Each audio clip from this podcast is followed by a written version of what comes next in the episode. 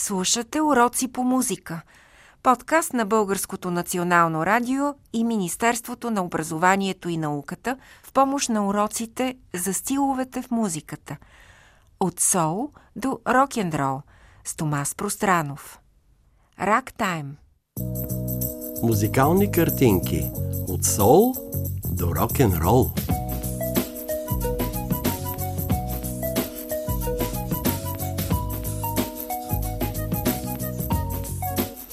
Един от най-старите стилове в музиката се нарича рагтайм. Раг значи парцалче, кръпчица. Както децата имат кукли, направени от отделни парцалчета или парцаливата кукла, ето ви накъсания дрипав парцалив стил, който се нарича рагтайм. Така научавате на английска дума раг, което значи парцалче. А това може да съществува и в музиката. Явява се сред тъмнокожното население, което живее в Седалия, река Мисури, в края на деветнайсетия век. И тогава е имало само класическа музика. Класическата музика, която се изпълнява от голями оркестри на прочутите композитори. Рагтайма е първият стил, който свърза класиката с това, което измислят тези тъмнокожи музиканти. Той е клавирен стил, с други думи, свири се на пиано. Може да се свири и с голям оркестър. Първият най-прочут музикант, това е Скот Джоплин, който е роден хиляда осемстотин шейсет и осма година и е починал хиляда деветстотин и седемнайсета. Тъжното при Скот Джоплин е, че при живе не е признат, бил е много беден, много гладен и е умрял в пълна бедност. Чак петдесет години по-късно той става прочут, като неговата композиция The Entertainer, човекът, който забавлява публиката, така се превежда най-кратко, получи награда Оскар към един криминален филм, много забавен, Ожилването. И това става петдесет години след неговата смърт. Нека да чуем мъничко от The Entertainer, написана и композирана от Скот Джоплин, изпълнена много по-късно от Маркус Робертс на пиано.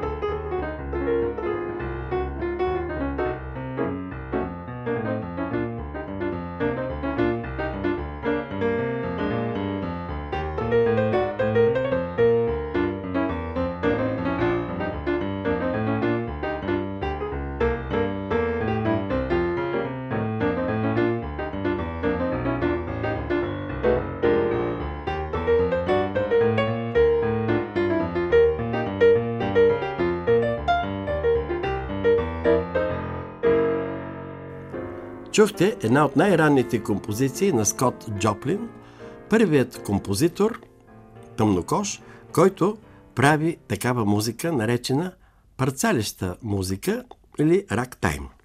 Между другото, и нашият Александър Владигеров, и Панчо Владигеров, и Игор Стравински са писали рагтайм, класическите композитори.